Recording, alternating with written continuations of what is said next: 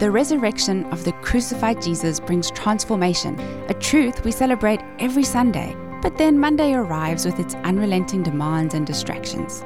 In view of this perennial challenge, we invite you to join us for the Day After Sunday, a weekly discussion between a preacher, Chris Castaldo, and a music guy, Greg Wheatley, on the implication of Christ's kingdom for everyday life. Chris, this is the inaugural podcast. Here we are, Greg. Yeah, we've talked about this a long time, haven't we? Yeah. Finally pulled the trigger, Yeah. and uh, and here we are. It feels good. So why are we doing this anyway? Well, Sunday comes, we worship, we get to hear His truth preached, and then we step into Monday and we're asking ourselves, how can we live for Christ in the mundane routines? So the idea is for us to have a conversation about those topics that we've considered in the course of worship and, and together hash it out so that we can understand better the way to live as God's people, the way to embody and, and announce the good news. Yeah, and you know something you just said about um, Sunday versus Monday. You know, it's really easy, and I know as people that work in worship, your pastor, music person, you know, it's really easy to, amidst the stained glass and the wonderful music and the Bible teaching and the prayers, to feel like we're we're doing pretty well here. But then you do, you step into Monday, and it's like, um, well, I don't feel so, I don't feel quite so holy anymore, right? yeah, that's right. And and also from a preacher's point of view, you spend all week studying, you have these ideas, but so much of it uh, winds up on the editing floor, as it were. Uh, and you want to tease out more implications, but Sunday morning doesn't always allow you to do that. Yeah. So this is a chance for us to go a little bit deeper in considering what what is the significance of this or that idea. So the idea here, I think, as we go forward, uh, and we'll see, these things have a way of taking on a life of their own, don't they? but we'll see. I, I think the idea is that week to week, this is sort of like uh, kicking back with a cup of coffee on Monday and saying, okay, that sermon we heard yesterday, those prayers we prayed, that music we sang so heartily, what does that mean to me today and tomorrow and the next day as I walk through the week? Right? Yeah. And it, it is, of course, in view of the fact that we can very easily see Sunday as the one day when we live in devotion, when we're consciously connecting the dots between what the Bible says and who we are. And of course, we want that to happen each and every day.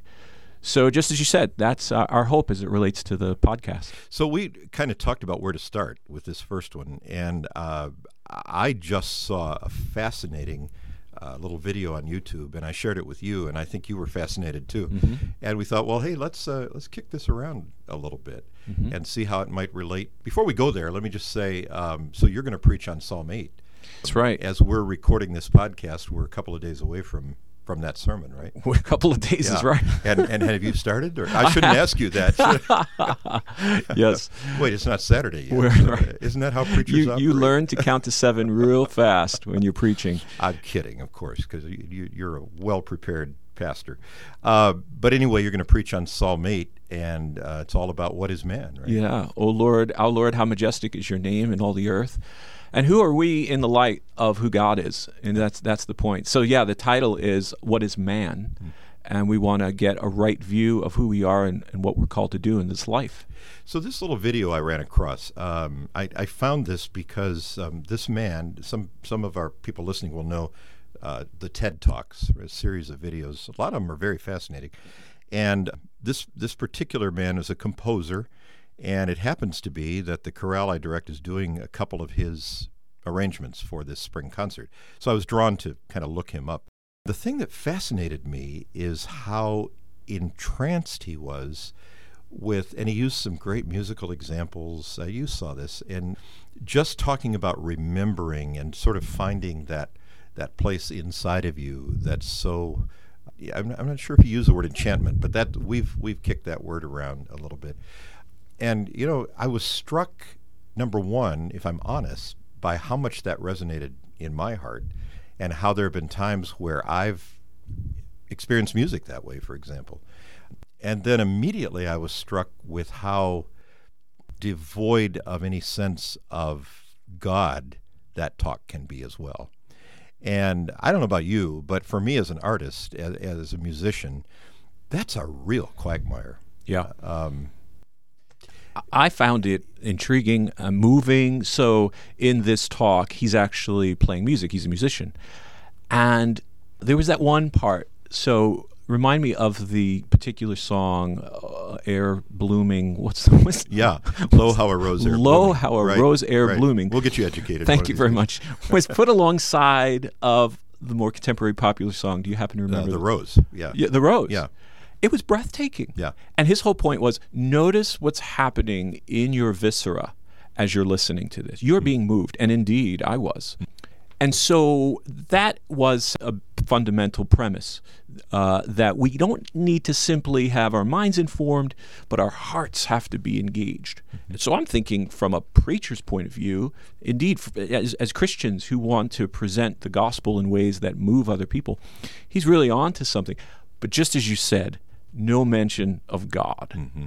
And it was about three quarters of the way through it, it occurred to me.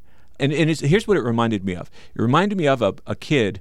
I had a friend growing up whose, whose dad was a high power lawyer, real wealthy, he owned a Corvette. And his son, my friend, would drive his Vette. And he would drive the Vette like it belonged to him. He owned it, never giving any credit to his dad, you know? And that's what it felt like to me. yeah. He's presenting all of this beauty and wonder without ever mentioning the source Yeah. and, and the goal, the purpose of it all. Yeah. So, uh, in front of public, anyone who's listening, I'm now going to ask you. This is a counseling session. All right. I'm a musician, and I'm coming to you as my pastor. All right. And we're going to let everybody else listen in. So, at what point?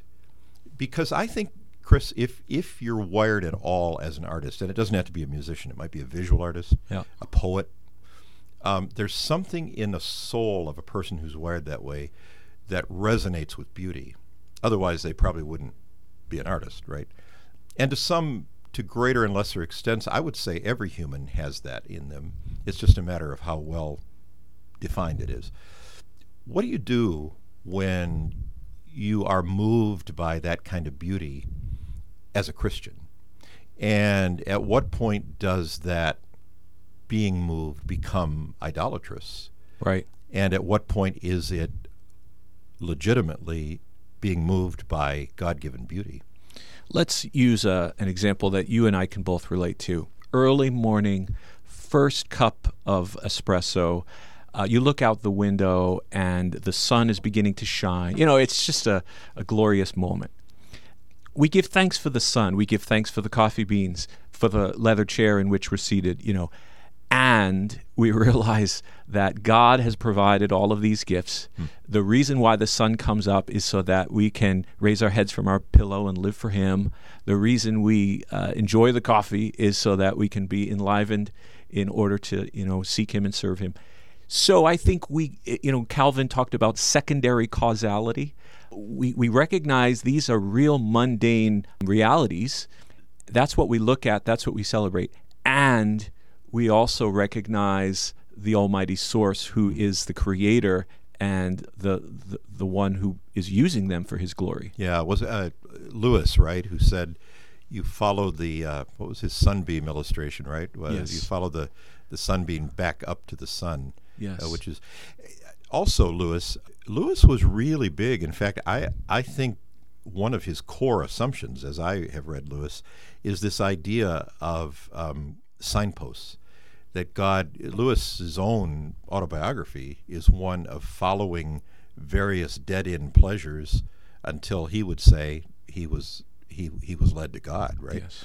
Um, so, is there a sense in which some of these beautiful things really are legitimate as long as we see them as reflections of the ultimate capital B beauty, which is God Himself? I think that's right. It's intended to lead us to God.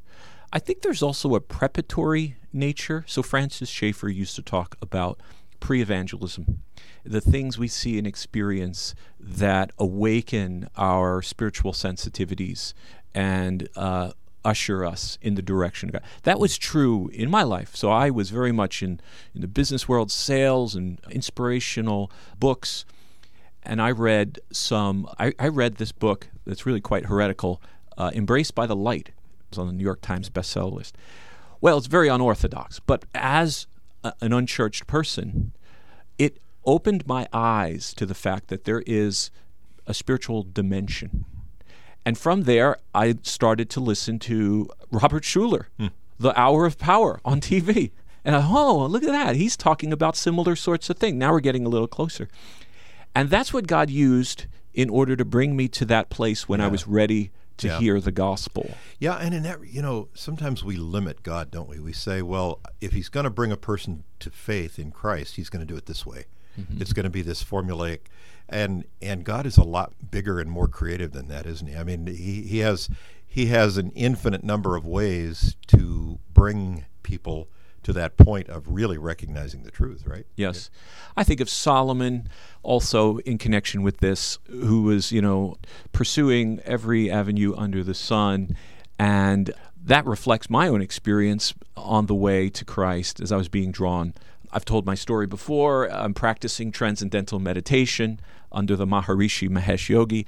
And it, but I came up empty when it was all said and done. But it led me to ask new questions that I hadn't asked before. I would attend seminars in Manhattan, hearing lectures by uh, famous gurus, you know, M. Scott Peck and the like, and same kind of a thing. You know, I believe the Spirit was using that, despite the the misguided uh, ideas of much of it, in, in order to get my attention and and help me to seek. Wonder if we can tie this to uh, Psalm 8. So if God makes man a little lower than the angels, I'm assuming, I'm going to ask you, you're the preacher, not me. Um, I'm assuming that means that um, it's a really, it's like saying made in the image of God, right? I mean, there's something dignified and special about man. Yeah.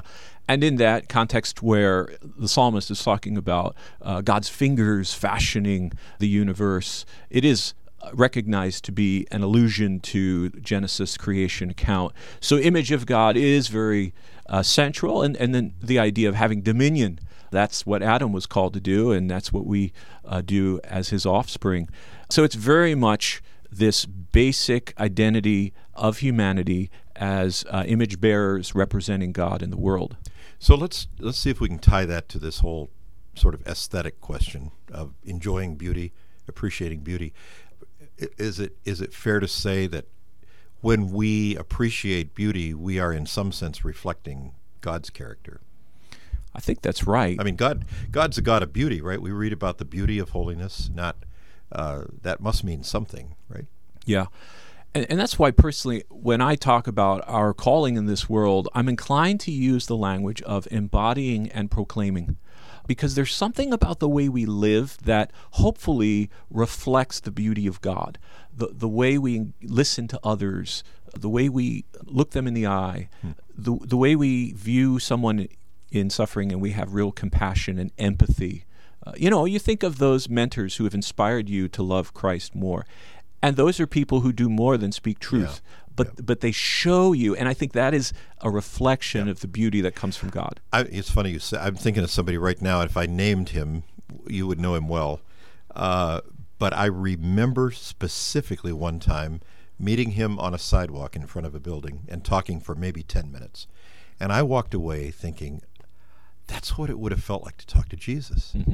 And uh, you're right. I mean, it, it's all it's an intangible. You can't always describe what it was about that person, but there's something that that reflects the the beauty of God's character. Yeah, a passage that comes to my mind in connection with this is 2 Corinthians 3:18. Paul says, "We all with unveiled face beholding as in the mirror the glory of the Lord are being transformed into the same image from one degree of glory to the next." And so the idea is you're you're giving your attention to Christ, uh, to particularly to His Word, and the Spirit is using that in order to shape your the countenance of your soul, so that you in some way begin to reflect Him more in the way you think, in, in the way you communicate, and um, it's subtle. It's it doesn't lend itself to scientific. I mean, I almost think the more you don't realize it, the more it's probably genuine, right? It, it, it kind of sneaks up on you a little bit. Yeah, I believe so. I suspect that's right.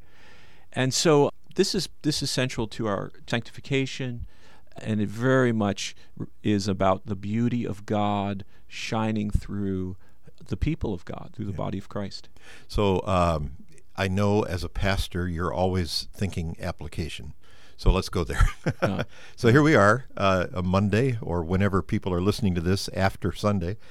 What does all that mean? What does that mean for walking through this coming week? Yeah. So I was reading a little yesterday and came across this New York Times article, How Astrology Took Over the Internet. And it was interesting because growing up as an unchurched person, I, I was kind of into astrology. Used to go to the local stationery store, as we called it, and they had these these cute little scrolls with your horoscope, and I would read them every chance I, I had. And very interested in what was the plan for me. And uh, of course, it was all about my story and my experience. Well, now they have evidently these astrology apps, hyper personalized astrology, they call it, this language from the article. Algorithmically generated insights personalized to your life. Wow. Yeah. So thinking through that, what's going on there? Well, the universe exists, the, the movement of the, the planets, uh, in order to tell my story, in, mm-hmm. in order to narrate my life, right? And, and so that is the, the way in which uh, one approaches life without a Christian worldview.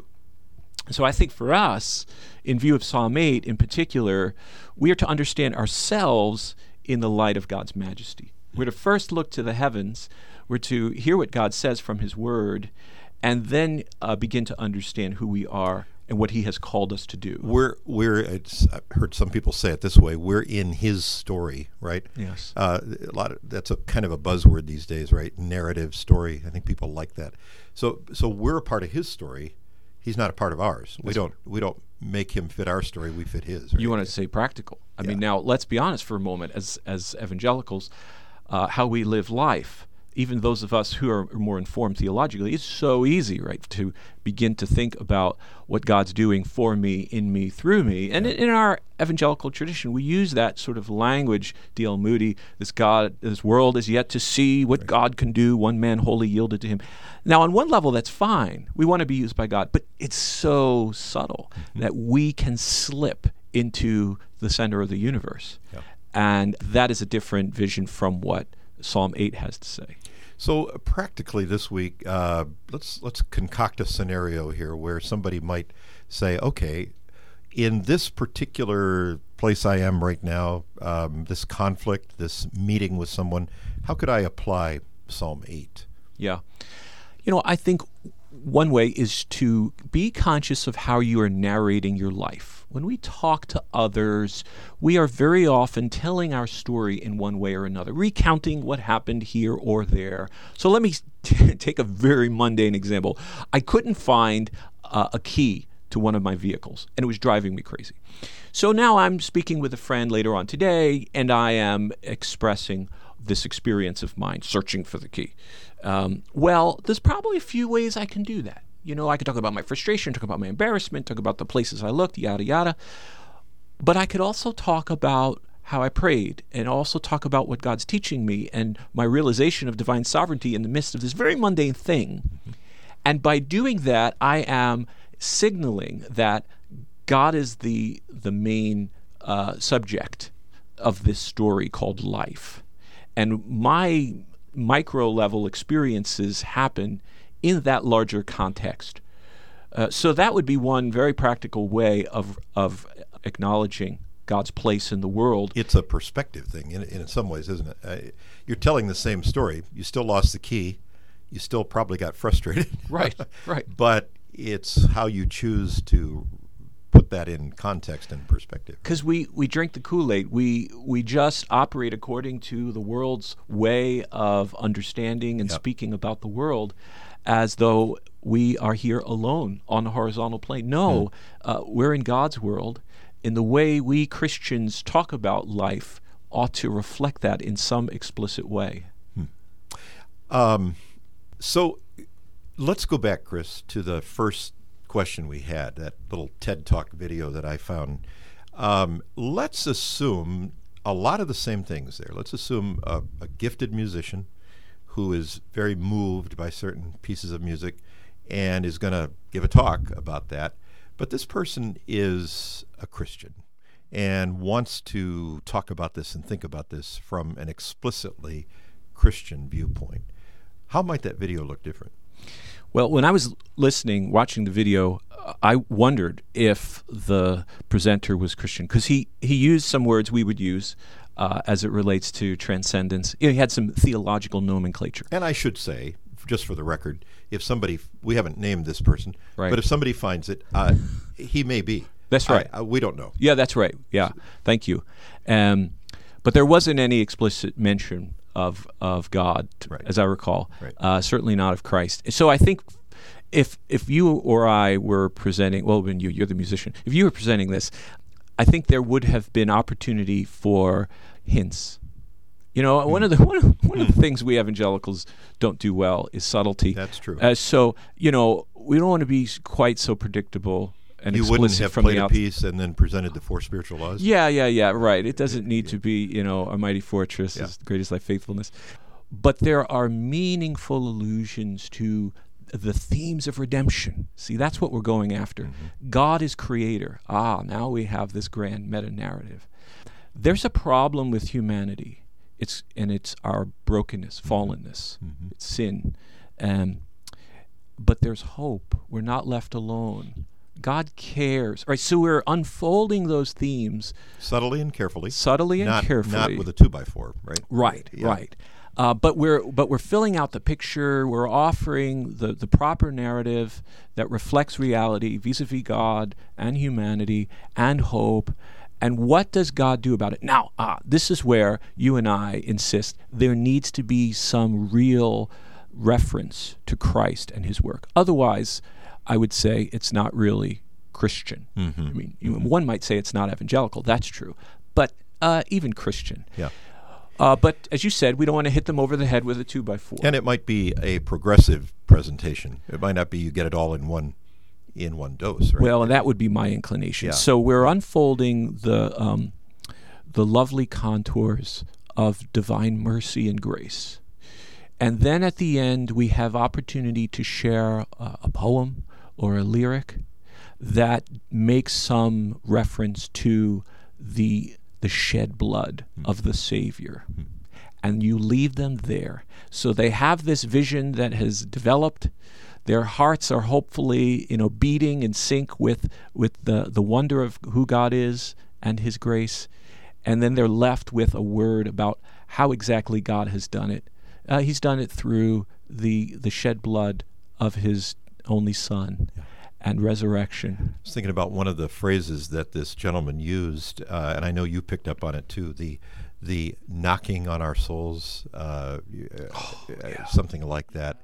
You know, and that's that's a perfect place, isn't it, to say again, maybe not to give the whole store away at one play at one time, but to say how often we experience that knocking and we misidentify it. Yeah. Uh, who is that knocking? Um, you know, and I think the presentation just sort of let it hang. And so you get this sense that it's some disembodied love force, uh, you know. And I think that's sort of where we begin to part ways, isn't it? Yes. Um, where we're, we're sort of we're sort of feeling the same thing, right? But we're not naming it the same thing. I, I told you when after you sent it to me that it, it, sort of reminded me of the Pilgrim's Progress, where you have these these interesting characters who uh, show up, and they you know have something meaningful to say about the celestial city, but they they're unable to point in the right direction, mm-hmm. and that was the feel I had here.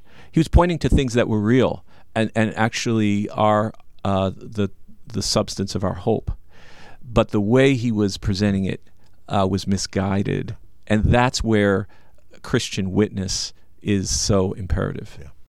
Thank you for joining us for the day after Sunday.